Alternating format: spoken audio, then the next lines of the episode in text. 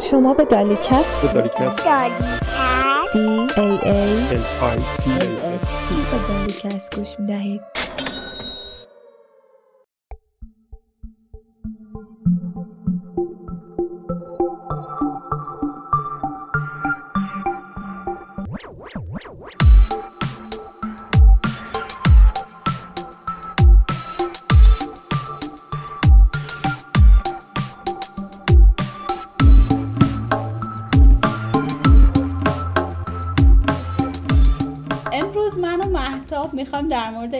صحبت کنیم که چرا انقدر ماهواره وجود داره. یکی از ابزارهای مهم توی مطالعات ستاره شناسی اون سیگنال که می‌رسه. تعداد زیاد ماهواره که جدیدا هم خیلی داره بیشتر میشه.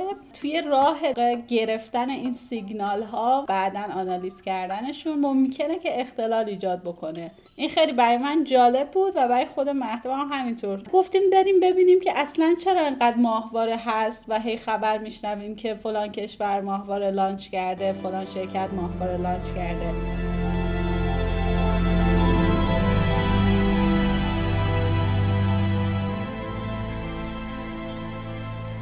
خب مهتاب می‌تونی بهمون بگی چرا این همه ماهواره داریم؟ ولی فکر کنم قبلش میشه یه توضیح کوچیکی بدی که اصلا ماهواره چیه؟ ماهواره در واقع یک دستگاه یا یک ابزار علمی ارتباطیه که ما از اون استفاده می‌کنیم برای مقاصد زیادی.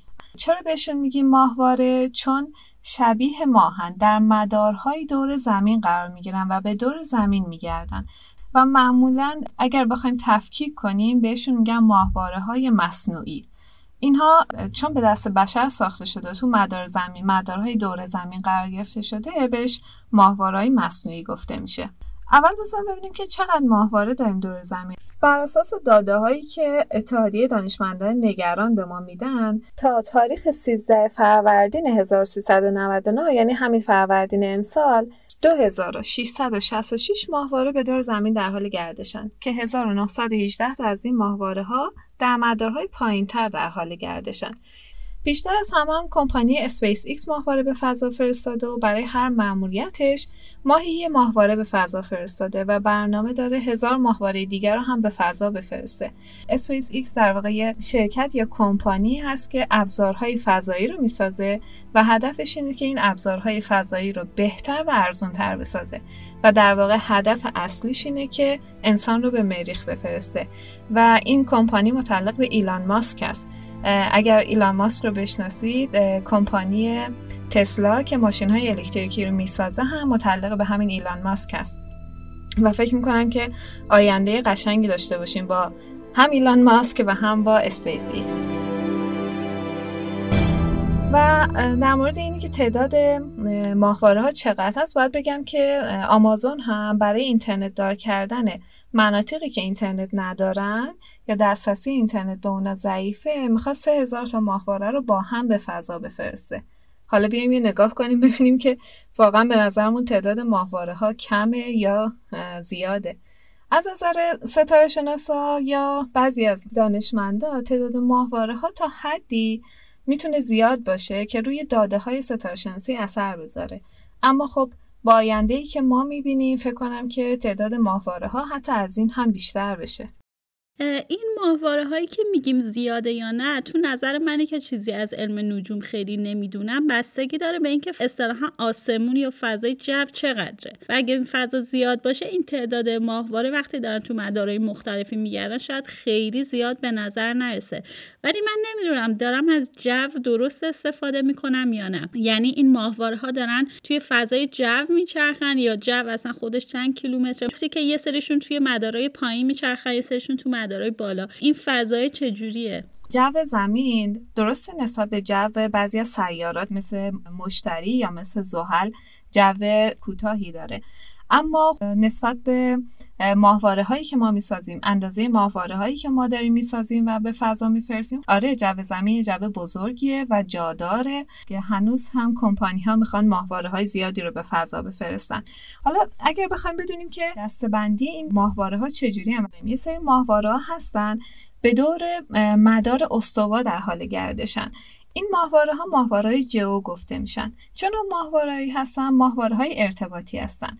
و چون باید در مکان خاص قرار بگیرن در مدار استوا قرار می‌گیرن و باید با زمین هم بگردن. و ارتفاعشون هم حدود 35768 کیلومتر تا سطح زمین. این مدار داخل جوه و اگر که خارج از جو باشه یه جایی مثل ایستگاه فضاییه. از اون مدار به بعد دیگه اون جسم آزاد میشه. جسم داخل فضا رها میشه.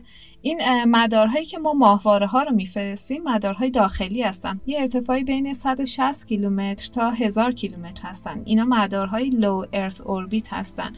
یه سری ماهوارها توی این مدارها میگردن. چون اگر که خارج بشن از جو تا یه ارتفاعی برن بعد از اون دیگه آزاد میشن. پس اینها درون جو هستن. درون جو زمین و به دور زمین در حال گردشن.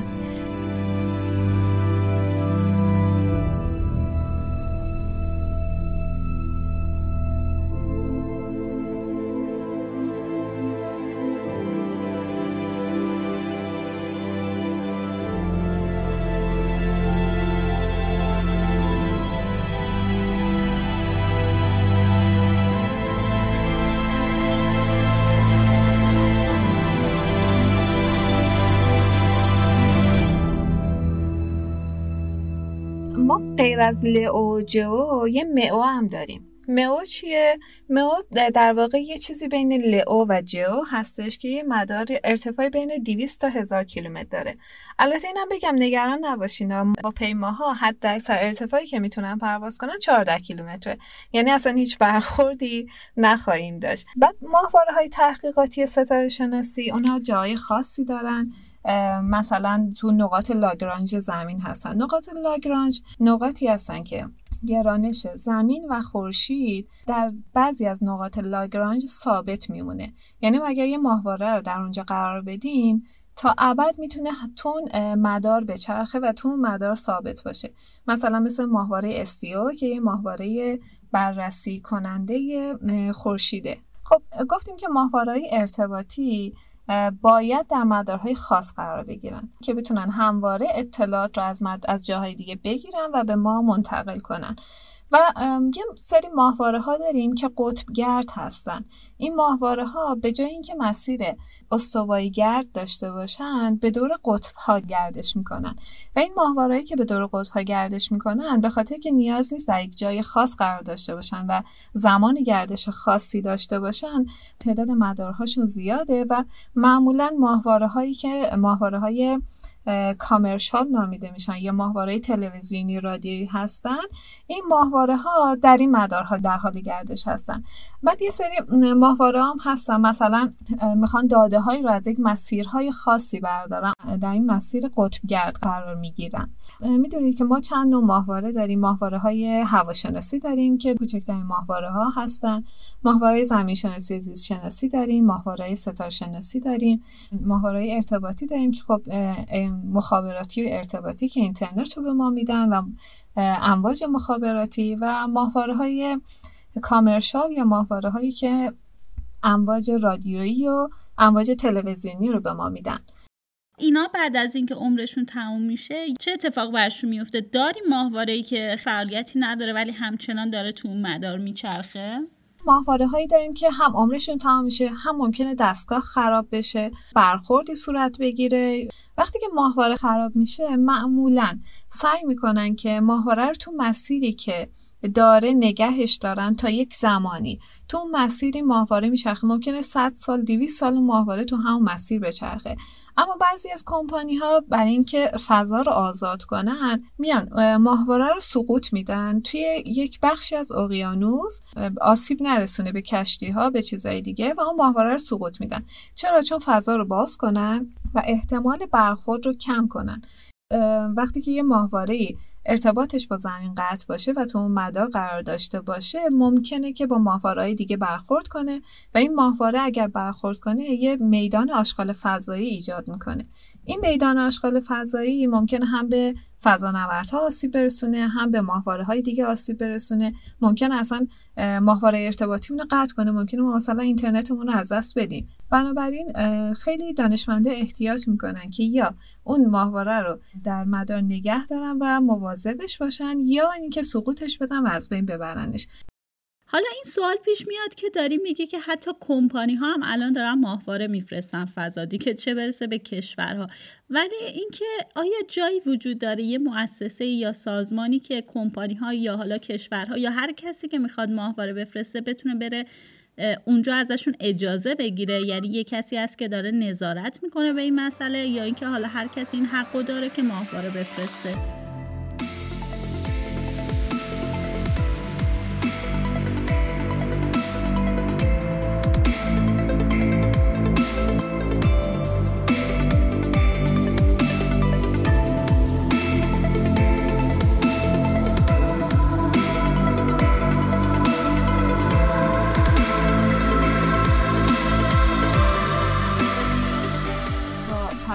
دفتر سازمان ملل در حقوق فضایی انجام داده همه کشورها دیگه این حق رو دارن که ماهواره بسازن و به فضا بفرستن و در واقع داده های علمی و فرصت های علمی و کار در ماهواره های علمی مثل ایستگاه فضایی برای همه کشورها یکسان شده. این قانون اومده و شما می‌تونید مثلا ماهواره بسازید و خودتون به فضا بفرستید. ولی جدا از حق ارسال ماهواره یه بحث دیگه هم باید باشه. حالا تکنولوژی ساختش و البته هزینه ساختش این باید گرون باشه. حالا تو چه اوردری هست می‌تونیم ما یه ماهواره بفرستیم یا نه؟ خب البته که ما ماهواره فرستادیم به فضا. دو تا ماهواره فرستادیم به فضا. ولی خب در مورد هزینه اگر بخوایم بگیم هرچی ماهواره کوچیک‌تر بشن خب ساختشون و فرستادنشون به فضا راحت‌تره. ماهواره‌های ارتباطی یه وزن حدود 5500 کیلوگرم تا 7000 کیلوگرم دارن.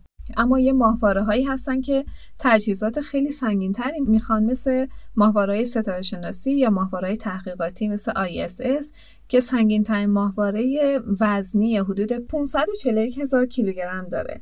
ماهواره کوچیک خب هزینه کمتری دارن اما علاوه بر هزینه ساخت ماهواره باید هزینه فرستادن ماهواره به فضا رو هم در نظر بگیریم. ساخت یه ماهواره هواشناسی معمولی یه چیزی حدود 290 میلیون دلار هزینه داره. خیلی هزینه بالاییه. و خب همه کشورها صفحه پرتاب این ماهواره به فضا رو ندارن. معمولا میان اونایی که ندارن این صفحه پرتاب رو میان ماهوارهشون رو می‌سازن میفرستن به کشورهای دیگه. اونایی که صفحه پرتاب دارن و ازشون می‌خوان که ماهوارهشون رو به فضا بفرستن. فرستادن یه ماهواره به فضا. از 10 میلیون تا 400 میلیون دلار متغیره. البته این برای ماهواره هایی که در مدارهای پایین ترن ماهواره های سنگین تر مثل ماهواره ستاره شناسی از 500 میلیون دلار شروع میشه تا به بالا. یعنی هزینه بسیار بسیار سنگینی داره. ایران آیا خودش لانچ کرده ماهواره‌شو؟ رو ایران صفحه پرتاب واره به فضا رو داره. خب حالا محتاب این همه داریم میگیم هزینه های ساختش خیلی گرونه هزینه های پرتابش بهتره که تعداد کمتری ماهواره فرستاده بشه. حالا به خاطر تصادفات فضای هزینه های تعمیر و نگهداری و غیره. ولی چرا انقدر همه کشورها یا کمپانی ها علاقه دارن و تلاش می‌کنن که ماهواره بفرستن؟ خب دلیل اول اینه که اعتماد به نفس ملی و علمی کشورشون رو بالا ببرن. دلیل دوم اینه که وقتی کسی ماهواره رو به فضا میفرسته کنترل اون ماهواره و داده هایی که اون ماهواره بیرون میده دست سازنده است. و کسی که می‌خواد داده ها رو دریافت کنه اون کشوری که داده ها رو دریافت می‌کنه هیچ کنترلی روی داده گیری و پروسه داده پردازی نداره. و این کشور مبدعی که تصمیم می‌گیره در ازای پول پرداختی چه داده ای رو به در واقع کشور مقصد بده. خب از از من دلیل دوم باید مهمتر از دلیل اول باشه چون ما دوست داریم کنترل داشته باشیم رو کار علمی که انجام میدیم. و من اگر بودم گفتم دلیل دوم اول.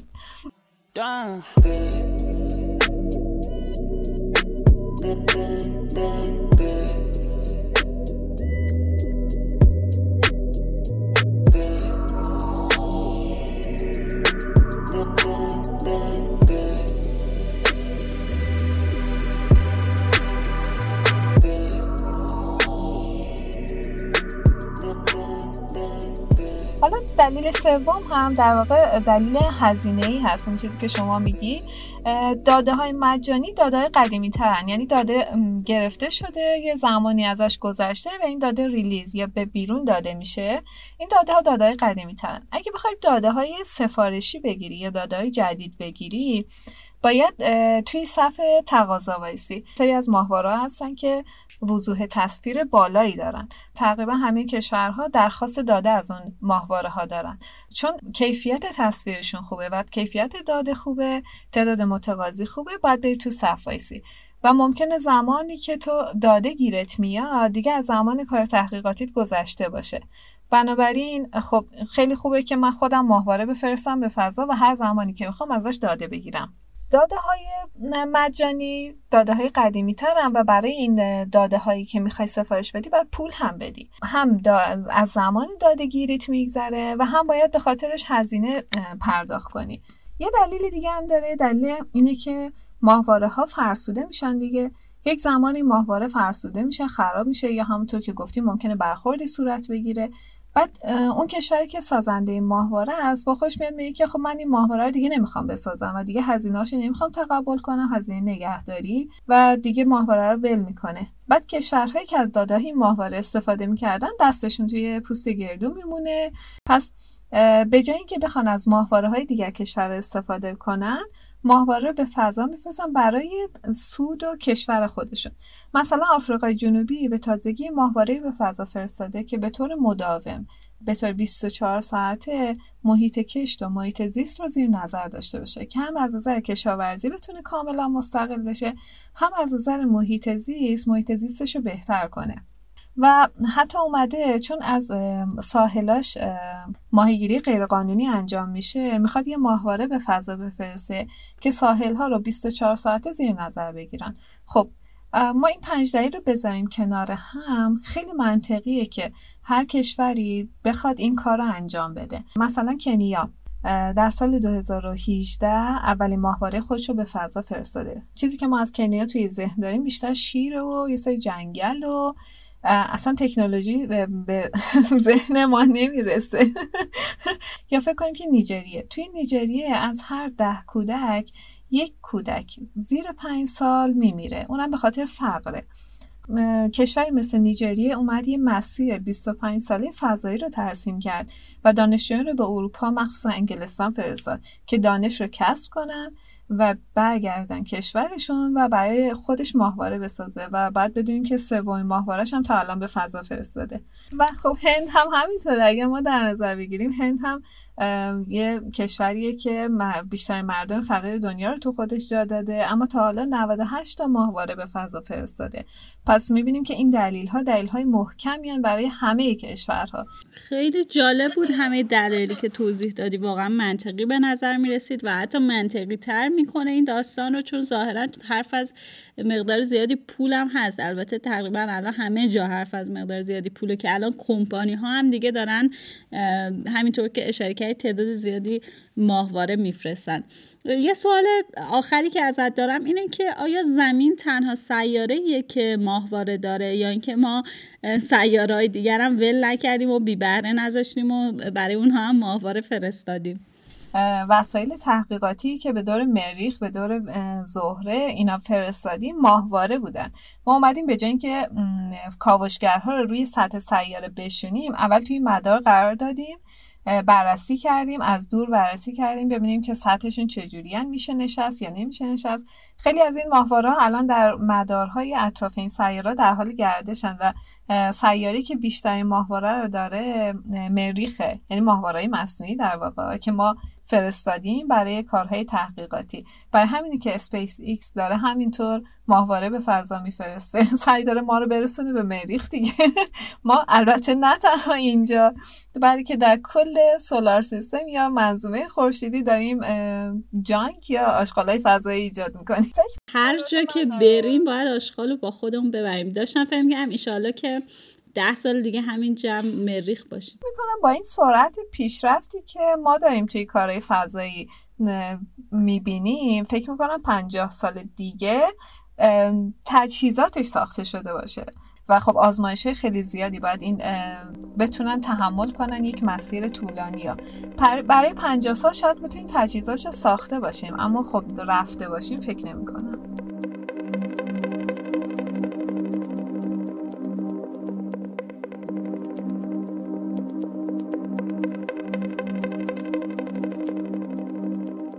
پس ما خیالمون راحت ماهواره فرستادیم دور مریخ داره میچرخه یه موقع حیاتی چیزی اونجا جنبنده ای باشه از زیر دستمون رد نمیشه. البته که ما خیلی وقت دنبال حیات تو سیارای دیگه میگردیم تو منظومه شمسی و بله که اینم باید بگم که ما خارج از منظومه شمسی هم دنبال حیات میگردیم. پس لازم شد که حتما یه اپیزود در مورد حیات تو کرات دیگه صحبت کنم. البته ما قبلا در موردش صحبت کردیم. خیلی موضوع جذابیه. شاید بیشتر از حتی یک اپیزود. نه نگران نباشید من خودم خیلی مشتاقم در مورد این موضوع صحبت کنم و حتما یه اپیزود در موردش می‌سازیم.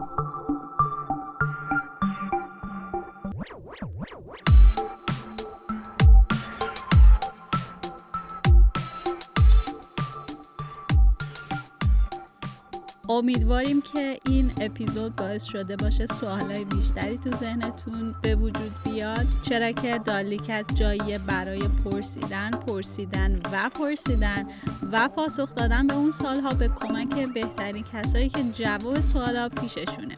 من مریم هستم به کمک مهدا و عاطفه دالیکست رو برای شما هر دوشنبه منتشر می‌کنیم. دالیکست رو می‌تونید توی یوتیوب تلگرام اینستاگرام کست باکس و کلود دنبال کنید.